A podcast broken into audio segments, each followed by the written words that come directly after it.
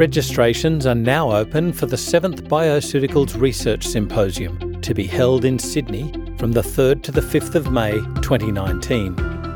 To register, please go to bioceuticals.com.au and click on the Education tab.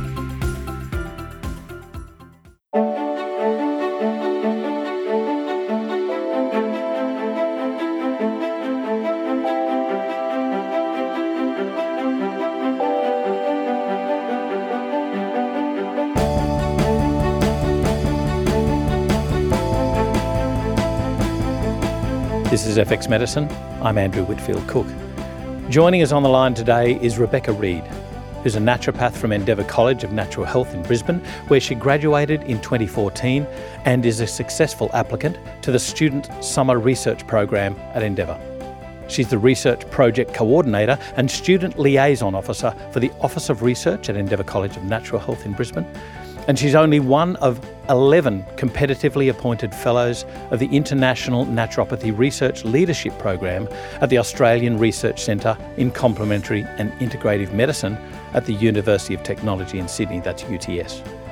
In addition, Rebecca is currently undertaking her PhD at the Australian Research Centre in Complementary and Integrative Medicine, where she is investigating health service utilisation by women with endometriosis and the naturopathic prescription characteristics and treatments utilised to manage endometriosis in Australian naturopathic clinical practice. Welcome to FX Medicine. Rebecca, how are you going? I'm great, thank you. How are you, Andrew? I'm good, thank you. Now, you've done a lot of research and investigation into endometriosis and the traditional naturopathic management, which is something that I think we're sorely lacking. We sort of tend to go, we want to go science, we want to go evidence and things like that, but there's a whole history of naturopathic yeah. treatment management that's missing. That's very true. Um, as far as I'm aware, no one's actually ever looked into this. Um, where I've done part of my project at the National University of Natural Medicine in Portland, in Oregon, in the US, I was the first researcher to ever go there and utilise their traditional and rare books to actually conduct a project in this form. Wow. So what were they yeah. all dusty and locked away in a triple vault? It was amazing. I can't even explain how wonderful it was. Like 2,000 really rare old naturopathic texts. Reading them for the three weeks, it was wonderful. I have to ask there, did you have to wear the cotton gloves and things when you were handling them? I wanted to. I wanted to. Um, I did ask, yeah. um, but no, I had to use a foam casing and a foam uh, bookmark to make sure that the t- text weren't like damaged by me touching them or anything. Oh, so even but, more yeah. protective. Yeah, because a lot of them were falling apart. Yeah. Um, a lot of them had like you know mildew and spines were broken. So they're doing a rebinding process. Um, mm. Particularly, their Benedict Lust collection has just undergone a really large binding process. Yeah. But some of their older texts, yeah, they, they are sadly falling apart. So, what era is this from? Is this from the eclectic physicians in America in the sort of late 18th century? Yeah, so um, wow. the texts I looked at was from 1800 to the 1800s. Forgive me, 19th century. Sorry. Yeah, um, and that was a, a, year range that we chose um, because of the American naturopathic movement as well as the Australian. So I really focused on the Western naturopathic front. Can I just? I, I know this is a, a, a digress, but with the eclectic physicians, what was their influence? Was it the German immigrants coming across and wanting a natural health system, if you like? Where did they? Sure it was that they, they, they did obviously come across and implement naturopathic practice into the American systems, but um, for this, this project in particular, it was the eclectics have strong roots in naturopathic right. foundation. Yeah, yeah. Yeah, same with Nature Cure, which came from America, uh, sorry, from Germany, and yeah. prior um, to Nature Cure was the Water Cure as well, which right. is um, Sebastian Kneipp. But the eclectics also learnt a lot from the American native Indians as well, didn't they? Yes, and that's been um, in my data as well. Some of the herbs that I've found are not very common um, they're also not necessarily put into Australian practice or even American naturopathic practice. So I think there is going to be that traditional roots that comes from each country. Well, I do hope that there's a resurgence of some of these herbs because they I've used them in previously and they just work mm like nothing else. You know, mm squaw vine and things like that. They're yeah. incredible. Yes, well, squaw vine was one of the herbs that I did find. Yes. So here we go. okay. endometriosis. Let's give an an overview of what endometriosis mm-hmm. is. I think there therein lies the first confusion. So endometriosis it's, it is a complex and it is a chronic reproductive disease, and it's characterized by the presence of tissue that is similar to the endometrium that grows outside of the uterus. Mm-hmm. So that's the, the, basic definition. So these the, the, tissue that develops forms lesions and can adhere to the reproductive organs as well as the neighbouring organs like the bladder and the bowel. Um, however, I've actually recently read some cases where it's been found in thumbs, in knees, uh, the lungs, brain, and the brain as eyes, well. yeah, yeah. Um, so it's you know can really travel around the body, um, but those are considered quite rare. There's a lot of um, a bit of data, sorry, from 2009 that looked at some of the prevalence of endo, and this was a worldwide study that stated it was one in 10 women of reproductive age that have endo. And in 2010, it was estimated that 176 million women worldwide have endometriosis. So we have got, you know, data that's a little bit outdated now. So we really need to be working on finding out exactly how much women do have endometriosis, but it's also quite tricky because the condition itself is very complex. Um, there's been some research where it's talking about the possibility of having inflammation aspects, or the autoimmune aspects, estrogen, progesterone ratios being out of balance as well, but we really don't know what the cause is.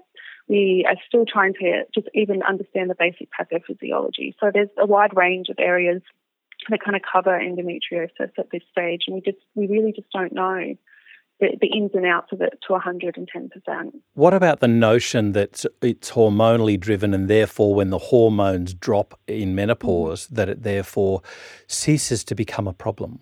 That is definitely, I think, incorrect. I've spoken to very young women who have been forced into menopause um, or have had a complete hysterectomy and they still have endo.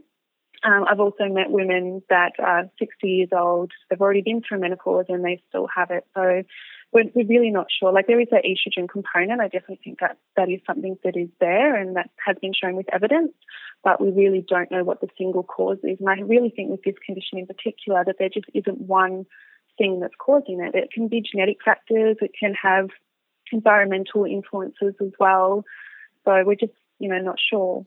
What about the symptomatology? The, you know, that I would think that most males would think that endometriosis presents with some tummy pain and that can be even severe, but they think it's going to be restricted to the sort of mm-hmm. lower abdominal area where the reproductive organs are.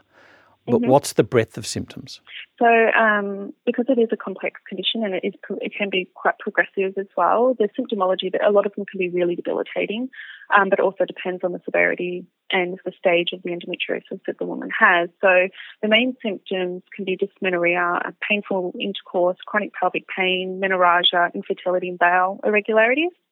However, the, even though these are considered to be the main symptoms, women can have fatigue, headaches bloating, um, limb pain. There, there's a really a wide a wide range. Um, but there's also, you know, if you think of the picture of irritable bowel syndrome, um, that is sometimes how it can present, but they don't have any reproductive issues. Their period or their menstrual cycle is is fine for them, and they don't have any period pain. So it really varies from woman to woman. But then women can also be asymptomatic and not even know that they have it. So there's no real big list of symptomology other than those top five or so. Okay, so diagnosis. I mean, this is this one's the big one. Um, oh, misdiagnosis, non-diagnosis. Yeah, just women wanting to get a diagnosis. Yeah. Um, so generally, it's diagnosed by laparoscopic surgery, um, and this is considered to be the gold standard for the diagnosis process for endometriosis. And it's because it allows for visualization of the organs but also they're able to retrieve a, a biopsy of the tissue and, and get that tested as well. And once the diagnosis process has been done and the surgery has been done, endometriosis is classified into stages. So your stage one refers to the minimal presence of endometriosis and minimal um, involvement with neighbouring organs. Stage two is mild, and stage three is moderate, and stage four is severe. Mm. So um, even though those stages can clearly articulate how bad the endometriosis is, it doesn't actually match the symptomology. So, a woman with stage one being minimal involvement, she might have, for example, four spots um, throughout her uterus, mm. and um, she has no symptoms. But then she could have stage two being mild and be completely and utterly unable to work, unable to move, you know, she can have really bad symptoms. And same with stage four being severe. You would think with so much involvement of neighbouring organs and the reproductive organs that she could possibly be in so much pain and have really bad symptoms, but actually have none at all. So it's it really varies. There's no real clear clear cut. Yeah, that screams of an incorrect classification um, system. It's yeah, but it, it's it's really based on the presence of endometriosis. It doesn't match the symptomology. Yeah, but can yeah. you imagine that being applied to colon cancer or irritable bowel syndrome it, yeah, with, it, it with the Rome work. criteria? Yeah, that's right, and, and, that's a, you know another thing that pain is subjective. So everyone has very different mm. pain thresholds. Mm. So you know, you might prick your finger and that's absolute agony for you, whereas for someone else who didn't even notice. So that's also another thing that would need to be taken into account. But that, that the stages are based off um, the American system, uh, the American reproductive system. So yeah, they just don't match, which just makes it confusing when women are told they've got stage four and they think, oh my God, this is really, really bad. That I've had no symptoms. Like what, what does that mean exactly? You know, they're not feeling anything that's going on. So that can kind of create a lot of misconfusion and, and issues for women. So, with regards to diagnosis, and mm-hmm. if you've got I mean, let's take a simple thing, you know, lower abdominal mm-hmm. pain that's cyclical and it's, you know, worse around either menstruation or halfway through your period, let's say.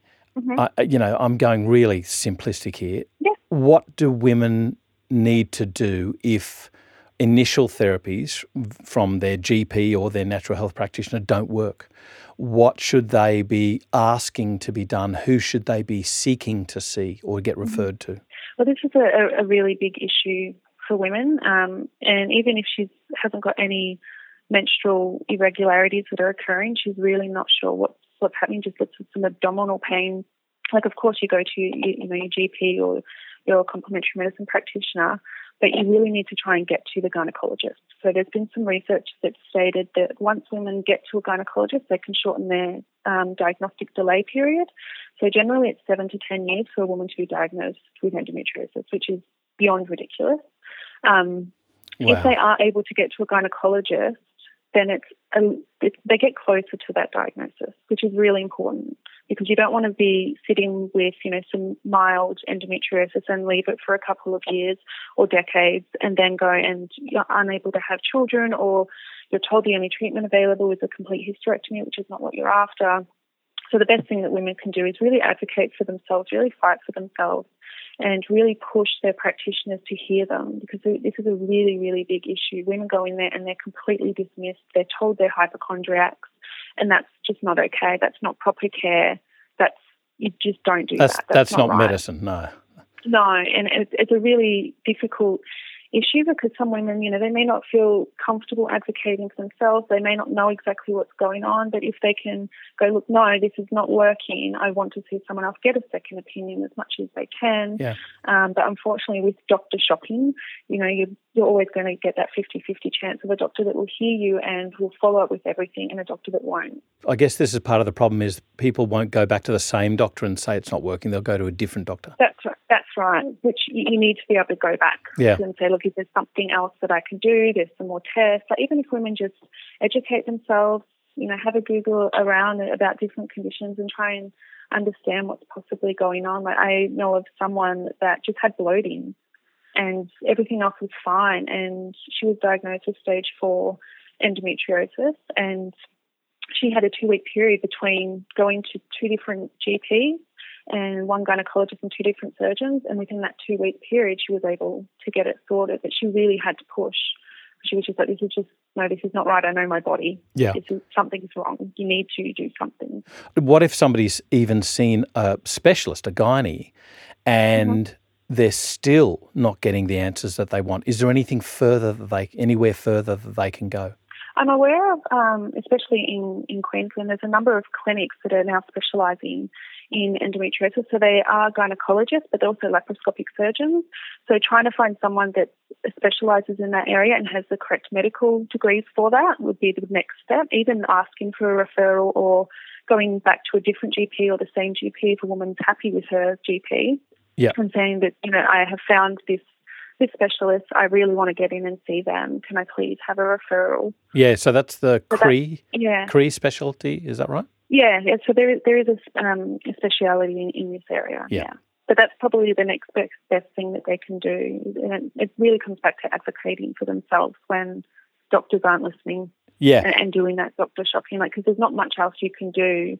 Um, even if you your main practitioner was a complementary medicine practitioner, there's all those issues with complementary medicine practitioners referring anyway. So really going through the medical system to try and get to the laparoscopic surgery is the only way to really get there. Yeah.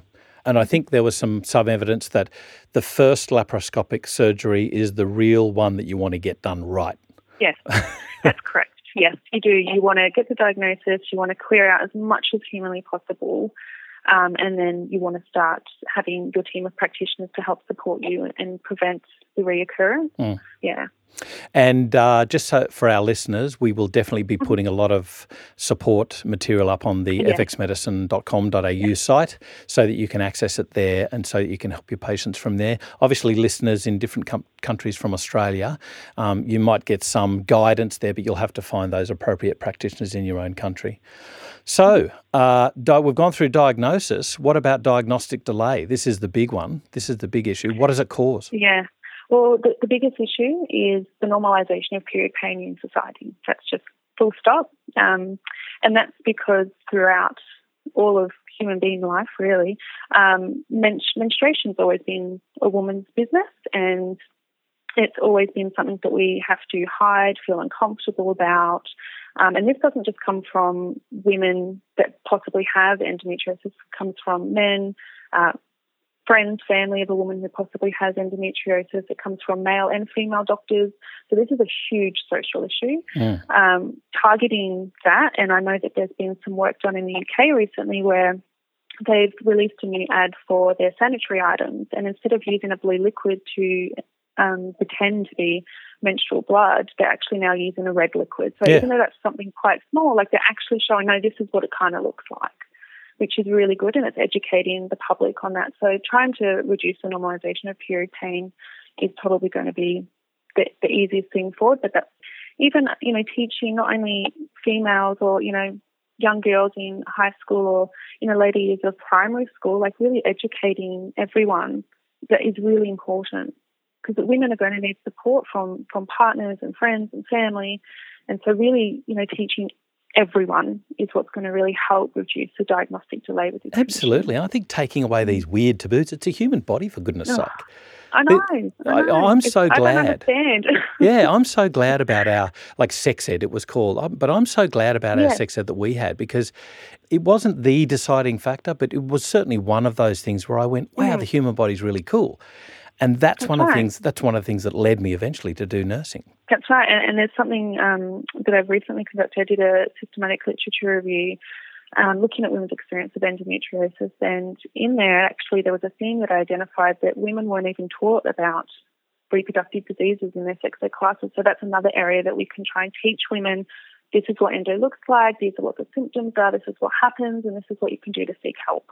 So even just going back to the high school sex ed classes and helping to really inform people then and continue that on throughout high school is really important as well. And I guess, I mean, one of the issues, one of the problems with endo is that there's such a breadth of presentation that it's really hard That's to right. categorise. So, you know, That's as you say, stage one to stage four, but the symptomatology has nothing Mhm. really to do with the objective That's right. presentation of lesions. hmm That's right. That's definitely right. It, it really comes down to to really listening to them. So there is um, a lot of women will explain that their pain, their menstrual pain, feels like a stabbing, tearing, burning, stinging type of sensation, whereas women who have um, primary dysmenorrhea is sometimes described as more of a cramping, pushing type pain. So that you can see there's a little bit of a, a difference.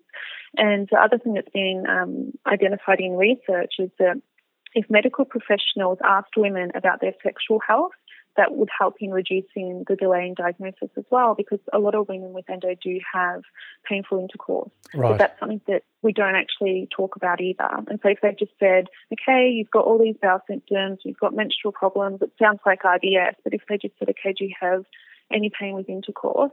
And really talk to them about that, there is a possibility that they might go, okay, I think this is outside my scope, I will refer to a gynecologist. So when you mentioned that stabbing pain, I, I, I seem to recall that you know one of the issues with endometriosis is that it's hard to look for other these you know sort of serum markers or anything.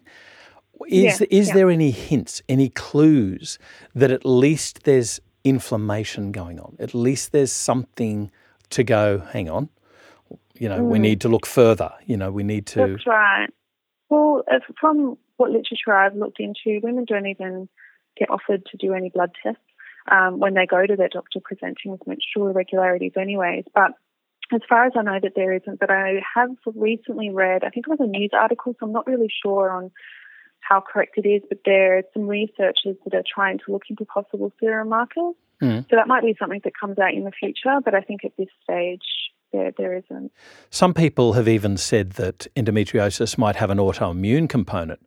Highly controversial, certainly not backed up by a lot of ref, uh, research, but there are researchers looking at it. What's your opinion of this? With my understanding um, of how endometriosis works, um, we're really not sure. I know that there's research that is showing there's possibly autoimmune factors, but then there's also research showing there's inflammatory factors Mm. and there's estrogen factors and there's low progesterone factors and there's environmental factors. So we really, there's no real clear picture. No, and it Um, certainly doesn't classify even- as a classical autoimmune condition, does it? No, it does. It doesn't. I, and I, it, even when you just think about that, I just it doesn't make.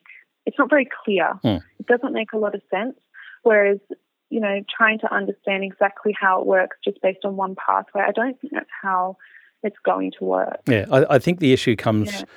m- me not being an expert. Forgive me, this is just me Mhm. pondering, but um, I think one of the issues comes from that autoimmune diseases have inflammatory components to it. That doesn't mean that every inflammatory component automatically makes it an autoimmune disease. Mm. You know, you've got to have yeah. auto antibodies, and they're not seen in Mhm. endometriosis, as far as I'm Mhm. aware. And, and we, we really we just need to do more research on this.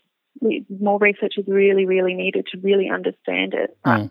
you know, research takes a very long time as well, and obviously it's quite costly. But that's the only way we're going to be able to find out the complete 100% pathophysiology. Like, we don't even know the pathogenesis yet. We don't know how how it's caused. There's multiple theories. Right. Um, with, with autoimmune being being one of them. Same with inflammation, um, as well as you know, as I mentioned earlier, the genetic components. And I know there's a bit of research going on. I think at UQ who's looking into that as well. Um, there's also the, the standard theory, and it's a historical theory, is that it's retrograde menstruation, but that research has shown that that doesn't answer the question because some women can have retrograde menstruation and not have endo. So really, we just we don't know yet. I, think we're getting closer. I'm hoping we're getting closer, but we just I don't think we're going to get a one single answer, especially with environmental factors as well. Is there any, you know, dare I say the word hero researchers that we should be looking at the work of? He's, I don't know if he does too much research, but his name is um, Dr. Camran Nezhat, and he is a laparoscopic surgeon and gynecologist in America. He is he works with he does a lot of work with the World Endometriosis Congress as well, and he's phenomenal. He's written a lot of books on the history of endometriosis. He's done so I don't know how active he is in research. I know he's done a lot of publications, but if that's something that he continually works on, but he's got a lot of different research articles and textbooks that talk about the pathophysiology of endometriosis as well as how throughout history endometriosis has presented, what he uses for his patients, what works, what doesn't work. So he's got a lot of wonderful resources. And of course, you've got wonderful people in Australia like um, Professor Jason Abbott and Yes, uh, Natasha. Andreadis and others who are specialists. They're CREI specialists. Um, That's and they're, right, they're that's these, um, I mean, Jason, I think, is on the board, isn't he, of Endometriosis Australia? He, Is that that's right, he is, yes. Um, so a lot of the um, board members on Endometriosis Australia do have a bit of research in that area, or at least during clinical practice, and maybe a point that women could go to as well. There's some researchers that are actually looking into the Australian healthcare burden and economic cost. Um, I believe they're still doing data analysis. I'm not too sure when their publication might come out. Um, I've also included a small section of this into one of my PhD projects, so I'll have a little bit of information that I can contribute to the field as well. But as I mentioned earlier, there was only really that um, 2012 paper by the World Endometriosis Research Centre. Wow, five years Yeah, ago, it- guys. Yeah, yeah. Jeepers. So we really need to, to get moving on this Because you're right. This is if we can do some research in this area, there's a possibility that the, the government will start looking this way and, and really trying to help. What about naturopathy? Uh, you know, one would think that look, this is undiagnosed or not or d- delayed mm-hmm. diagnosis. It mm-hmm. goes around, causes a big healthcare burden, and so we need to treat it really effectively with strong medicines that we have. Mm-hmm and yet it doesn't seem to be that clear cut um, yeah. thing that it's just take a pill or, or, or do a laparoscopic surgery and it's gone. Mm-hmm. So, yeah. what's the role of naturopathic medicine here? I, I, definitely think naturopathy and even complementary medicine practitioners in, in general really have can have a really strong role in supporting women with endometriosis. But there isn't much data to really show what naturopaths are doing, if it's effective, if it's safe, if you know, if it's working for them, if women, if it's cost effective, we don't really know, but I think one thing I really like um, about endometriosis and the way that the treatment plan should be working is that women don't have one single practitioner, they have a team. And I think that can really help support women in multiple ways. So for naturopaths in particular, they've got a large number of tools that they can draw on. They can use herbal medicines, they can use nutritional supplementation, diet and lifestyle. Um, and there's a lot of research that's starting to come out about dietary impacts with endometriosis, so helping to educate women on what they should and shouldn't be eating to help reduce any possible risks that may be aggravating the condition is really important as well. So I think definitely having a naturopath on a team of practitioner supporter women is, is something that we can move forward to. And there's, you know, a lot of research coming out about acupuncture being really helpful in managing pain as well. Mm. So there, there's a, a wide range of research that's coming out in this area, but definitely naturopaths can be very supportive in this case. Um, even after a woman's had laparoscopic surgery and just educating them and helping to support their hormonal dysfunctions that are occurring, if there's inflammation going on, all, all their toolkits that naturopaths use to manage the condition can really help, especially after that surgery period. Thank you for correcting me on the, the point of um, complementary medicine because acupuncture is indeed very important in this. And it is. Uh, yeah. Yeah. But there, there's a lot of research on acupuncture and complementary medicine research to manage the condition, as, as well as um, traditional Chinese medicine. There's, there's, a bit of research that's coming out. I think 2014 was one of the last um, systematic reviews that came out yeah. on the effects of traditional Chinese medicine managing endometriosis. So there's there's research out there because it can really help support people. What about your stuff? What about your research? Um, so as, as you mentioned earlier, I am a PhD student. So I'm having um, my, my project is primarily focusing on naturopathy and endometriosis. And so what I'm really okay is understanding the historical and the contemporary naturopathic approach managed to manage endometriosis as well as the associated symptoms of dysmenorrhea and menorrhagia. Um, so I'm doing this in three large projects. Um, I'm also looking at describing the prevalence of use of naturopathic consultations and treatments by women with endometriosis, as well as looking at what naturopaths are using in clinical practice. So, in building on the foundational work that has yet to really be laid down in Australia. Now, can you tell us any data that's that you've gotten from that yet? I do. I, I have lots of data. So, um, particularly from the historical um, approach. So, I will go through um, the, the herbal remedies first because it's actually quite extensive, which I was really quite surprised. So, out of um, 37 traditional texts that I reviewed and 61 journal articles that I conducted at the National University of Natural Medicine, I've identified 139 herbs that were traditionally used to manage dysmenorrhea. What's quite interesting is while I was studying to be a naturopath, I can't even remember ever studying 139 herbs. I swear there was probably like 10 that were recommended yeah. for dysmenorrhea. So that shows, you know, a bit of changing evidence and, and changing maybe how things are working and how we understand our herbs and whether or not they're effective. Um, but the top 10 that were traditionally used for dysmenorrhea was black cohosh, blue cohosh, pulsatilla, cramp bark, this, this one's quite interesting. It's called Life Root. Um, I'm really quite interested in looking into this one more because it was dubbed the female regulator by a lot of the eclectics. But I've spoken with Australian the and American naturopaths. Yeah, Life Root. And they, they haven't heard of it. They're, they're not really sure uh, where it came from, but it's very strong in American naturopathic texts. And, and sorry, uh, what was the botanical name of this? Uh, auroris. I've never heard of it. Yeah.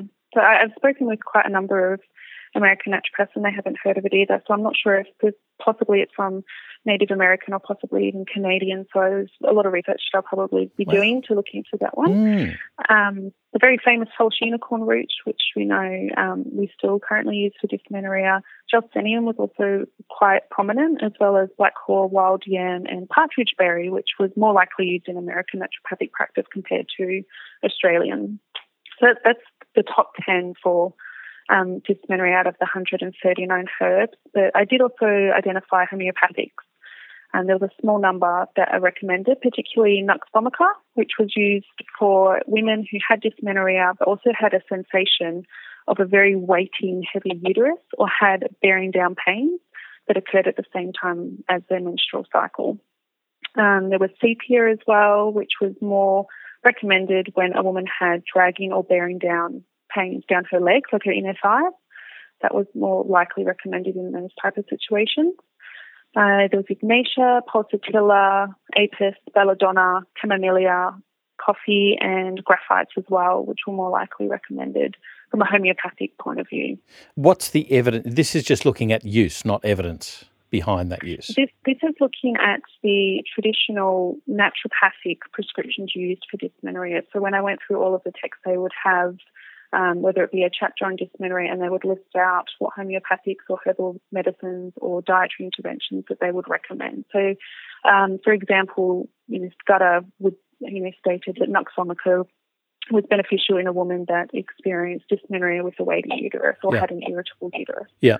So this is traditional evidence that we still use in clinical practice. Okay, but one of those herbs I noted was gelsemium. Now that's a that's an right. S4 prescription only herb in Australia. That's gelsemium. Gelsemium. Yeah, so we, we know it's poisonous as well, but now we don't we don't use it. But traditionally they did. So there was a lot of traditional um, treatments that they use that I'm aware of that we don't use anymore, and it's possibly because as time has gone on and evidence Seneca, actually that's detrimental. Um, that's not being effective. That's a poison. Right. So, you know, that knowledge is coming through now, which of course you don't want to be giving someone gelsemium being that it's poisonous, but there, you know, you can use it homeopathically, but I'm not sure if there's any research that has backed up to say that it's effective and safe. I was blessed to come from an era where the S4 herbs were made by mm-hmm. a certain company in Australia um, oh, okay. who had medical herbs. And um, a doctor used to use gelsemium. And wow. This doctor was very safe in the utilization of the prescriptions, mm-hmm. never an issue that I saw, and, and seemed to be extremely effective. I think the, the only yeah. issue with overdose was that it could depress breathing. So I get that there's a yeah. there could be an issue with overprescription, over improper use, right. um, and unregulated. Right. But you know, it's just to me, it's just sad that these S4 herbs aren't made anymore, aren't utilized anymore. Yeah. Yeah, and that's you know quite a big issue as well. Mm. We need to have more research to really work out what the appropriate dosage is as well, particularly if if they are you know you know you need to have more caution with them. Yeah. So we need mm-hmm. we, we've got the list of historical use, but we don't have yeah. the the data to show safety and efficacy Correct. yet. That's right, and and that's just because. Or particularly in Australia, whilst I know that there is a little bit of research on endometriosis and naturopathy, there's not a lot. Um, and so I'm really hoping that the work that I'm doing will help lay down some of the foundational work so we can build research projects off that and, and effect, you know, look at the efficacy and making sure that what we're prescribing is, is being of benefit to women and is helping them manage their symptoms or address the cause of the problem. Right. I also noted one of the, you know, it is the poster child of hormonal herbs, and that is the false unicorn. And it is diabolically expensive. Mm-hmm. So, you know, you oh, bring yeah. this to a cost benefit yeah. factor yeah. and it's going to fail right. every time. Why is That's it so right. expensive? um, I believe that it was used, and particularly based on what data I've looked at, because it's number four out of 10, uh, out of 139, but it um, was pretty much wildcrafted and utilized so much that it was getting to the point of extinction. Yeah. That's what I've read about it. Yeah. Um, I know you can still use it in clinical practice now, but that would be up to the discretion of the naturopath whether or not they were comfortable spending that much money and making sure that it was actually you know, suitable for the woman. What about the symptoms of dysmenorrhea and menorrhagia, common symptoms in endometriosis? What's the traditional approach? Yeah, so for menorrhagia, it was very similar to dysmenorrhea in that herbal medicine was more prominent for the treatment. Um, so I've identified 101 different herbs um, that they recommended to use in cases of menorrhagia. So the first one was one that I've never come across before in my studies, um, studying my naturopath degree, but was ergot, and it's a fungi yeah. um, that particularly grows on rye. Yeah. Um, but what's quite interesting about ergot is that they've actually now made a lot of pharmaceuticals that they now use in um, afterbirth bleeding and hemorrhage. So and migraine. A, a drug, Yes, Cafergot. Yes, and migraines. Yeah, so there's ergometrine, which is used for heavy bleeding that occurs after birth, and it works by stiffening the uterus um, to control the bleeding. So you can kind of understand how that might be of benefit for women who have menorrhagia if the constituent is the actual one that's having that activity. Um, the other herbs for out of the top 10 was beetroot, yarrow, life root again came back, um, and ipecac, which we know is a very strong emetic. Um, so dosage of that did actually um, vary. Uh, cinnamon, Canadian fleabane, wild geranium, golden seal, and black haw. So some of these herbs I'm aware of that we do still use, such as cinnamon, cinnamon and golden seal and yarrow, but some of them I think have more in black haw, but have black. more of a prominent in um, American naturopathic practice as well. Yeah, I've never and, used fleabane. Have you, have you ever used it or heard of it? Uh, no, I, have I've never heard studied it. it. I've never heard of it, heard of it at all. But it was Canadian fleabane that was more likely recommended. So that might have just been that there was a large volume of the American and um, Canadian text that actually stated that that herb was of benefit. And there was also some homeopathics as well. Um, Apis was number one for menorrhagia, as well as Carbo-Veg, but it was um, more likely used when a woman had oxygenation issues. So if she had a pale complexion or poor circulation, blue lips, and menorrhagia, they're more likely to use um, that homeopathic remedy. Um, uh, Ipecac was another one, as well as belladonna, chamomilla, and nux vomica as well. So it's quite an extensive list. There was also hydrotherapy. A lot of the applications were cold water applications and vaginal vaginal douches and enemas and cold baths as well were more yeah. likely recommended which we don't practice in Australia, unfortunately. No, I know. We just yeah, go to the you know the hot water bottle rather than something like a slippery right. elm or a castor that's oil. Right. Yeah, um, well, I'm poultice. hoping hydrotherapy comes back. yeah, um, I, I think yeah. I need to make the salient point to our listeners about safety, and that is when you mention those homeopathic remedies, some mm-hmm. of those remedies are toxic if you don't take them in a homeopathic form. Yes, that's right. Um, but yeah, so definitely hydrotherapy was recommended. Um, but diet and lifestyle for menorrhagia was really quite interesting because they actually stated what they believed the cause of menorrhagia was. Oh. Which I was quite shocked. Um, so they believe that women ex- have menorrhagia because there's been excessive stimulation of the body. So this meant that a woman has done excessive physical activity, she's overworked, she's exhausted due to diseases, um, she's had an extreme cold, or she has excessive sexual indulgences, and that's what they used to think caused menorrhagia. So a lot of the diet and God. lifestyle treatments were about locking a woman away in a dark, cold room, being left alone. Um, what? Which sounds really horrible. and consuming a really bland diet, like no tea, no coffee, no salt, no pepper, no herbs. Um, you know, very, very bland, you know, mashed potato Anything diet. to cause more problems. Yes, that's right. Yeah. what? Yeah. So, but it was really interesting to actually see that and know that that's not what we do anymore. So, you know, research is coming out there and we've got, you know, really good, wonderful practitioners that are working in these areas and, and doing the best that they can instead of locking them in a cold, dark room. well, these are the founders of naturopathy and this is, this is what they used to do. Oh, so. my goodness. So naturopathy's got a bit of bit of uh, stuff to answer for as well. It's not just, yeah, uh, just the medical field that, you know, put people in sanitariums and things like that. Uh, asylums, yes, forgive true. me, asylums. That's true. How about the traditional approach to managing endometriosis as opposed to dysmenorrhea and menorrhagia? Well, this is actually really interesting. It's um, something I was really shocked to find when I was doing my data collection and data analysis. So, from all of the texts that I actually looked at and reviewed, the term endometriosis didn't come up once. So, I looked wow. at hundreds and hundreds of books and there was no mention. Um, but to provide, I guess, a little bit of background and history of endometriosis um, to understand why this possibly didn't happen was, was in 1927. Dr. John Sampson coined the term endometriosis. So he dedicated a lot of his life um, work to endometriosis. Um, and he was also the one that stated that endometriosis is caused by retrograde menstruation. However, in 1860, that was when um, endometriosis was microscopically discovered. So my time period of my project fits within the history of endometriosis, but I found nothing. Wow. So yeah, I was totally blown away by this. I really thought I would find like, even just one one sentence from someone, but there was just no mention at all. So I've done some extra um, personal research to really identify why this has possibly happened. And what I've been able to find is that how we understand endometriosis is that it was called different things throughout history. So over 4,000 years, it was called uterine fury, suffocation of the womb. My favorite is the wandering womb because it, you can understand how endometriosis is and that it wanders the body.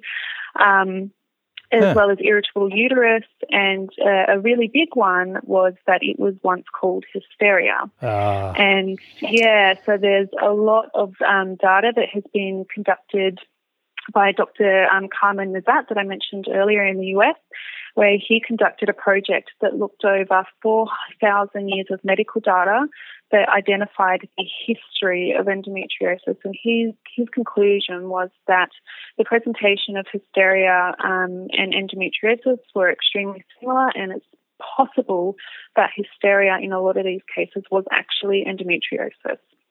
So I think that's kind of where um, my data has, has lacked is that there's a possibility of the eclectics and the naturopathic practitioners of the time were just not aware of the change in medical terms or it wasn't something they came across. Like I said earlier, women can be asymptomatic or they might just have a few symptoms such as dysmenorrhea or menorrhagia and they're just treating those conditions rather than realizing that there's a larger condition going on underneath. So unfortunately, I, I don't actually have any data, but I think this really shows, you know, that the lacking evidence in endometriosis and naturopathy from a traditional point of view. So, how are aspects of your project going to advance the field of research? What's happening? Well, as I mentioned earlier, there, there isn't really much data in the Australian naturopathic setting that's showing how, you know, the role or the value of naturopathy is for women in, with endometriosis. So, I'm really hoping that my work will lay down some of the foundational work so we can build up some further research on this area, particularly looking at the effectiveness of naturopathic care and seeing what the outcomes are. Like if a woman does have endo and she's decided not to go through and have surgery, like is there a way that we can possibly see if what we're doing is improving her quality of life, as well as whether or not you know the integration of naturopathic care is appropriate for women with endometriosis too. So I'm really hoping mine will be laying the um, foundational work. Absolutely brilliant, and I've got to say. I, like I know you outside of FX medicine, and you mm-hmm. are thorough. Thank you. so I, I like I just I can't try. applaud you more. You don't try, you succeed. You do really well. And Thank you. and I got to say, wow! I, like I want your autograph for going to research oh, those gosh. texts. That would have been an honour just to go in and oh, see those old. I, I, cannot even describe the joy that I felt being in that room. Oh, it, wow. it, was the best experience of my life. I, I can't wait to hopefully go back. Beck, I hope to see the next phase of your research. I really do, because I know that it's going to be pointed. It's going to have a direct, uh, you know, an endpoint that you can use to then jump, or that you can use in practice. So very well That's done right. for you. Thank you. Thank you very much. This is FX Medicine. I'm Andrew Whitfield Cook. The FX Medicine team would like to thank the enormous generosity of all our guests who have graciously donated their time, their expertise, and their stories of both triumph and adversity. Most of all, we'd like to thank you, our listeners, for your continued feedback and support, and for giving us direction and purpose as we move forward together into the future.